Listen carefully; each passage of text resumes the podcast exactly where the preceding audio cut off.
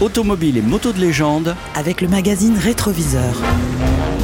Aujourd'hui, la Citroën GS.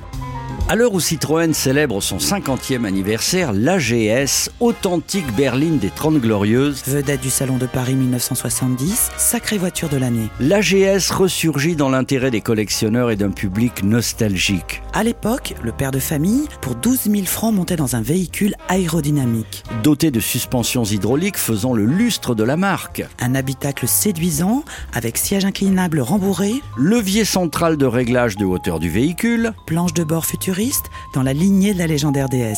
Avec ses phares et feux au design soigné, on parle même de SM miniaturisé et malgré un moteur 4 cylindres à plat de 6 chevaux frôlant les 150 km/h, qui se rapportait jusqu'à 1,3 litre l'autojournal qualifie à l'époque la GS de bombe Citroën, dans ses différentes versions. dont une avec un moteur birotor sans oublier la GS Palace, L'AGS connaîtra un important succès commercial et une carrière longue de pratiquement 10 années. jusqu'à la GS X3 avant d'être solidement remplacée par la BX en 1982. Dans ses différentes versions, elle sera éditée à presque 1 900 000 exemplaires et à l'heure où la DS, la SM et CX prennent de la valeur, L'AGS est le futur collector sympa de la gamme Citroën. Laissez-vous tenter en allant admirer le dossier très complet du magazine Rétroviseur de février 2020. elle a tout d'une grande.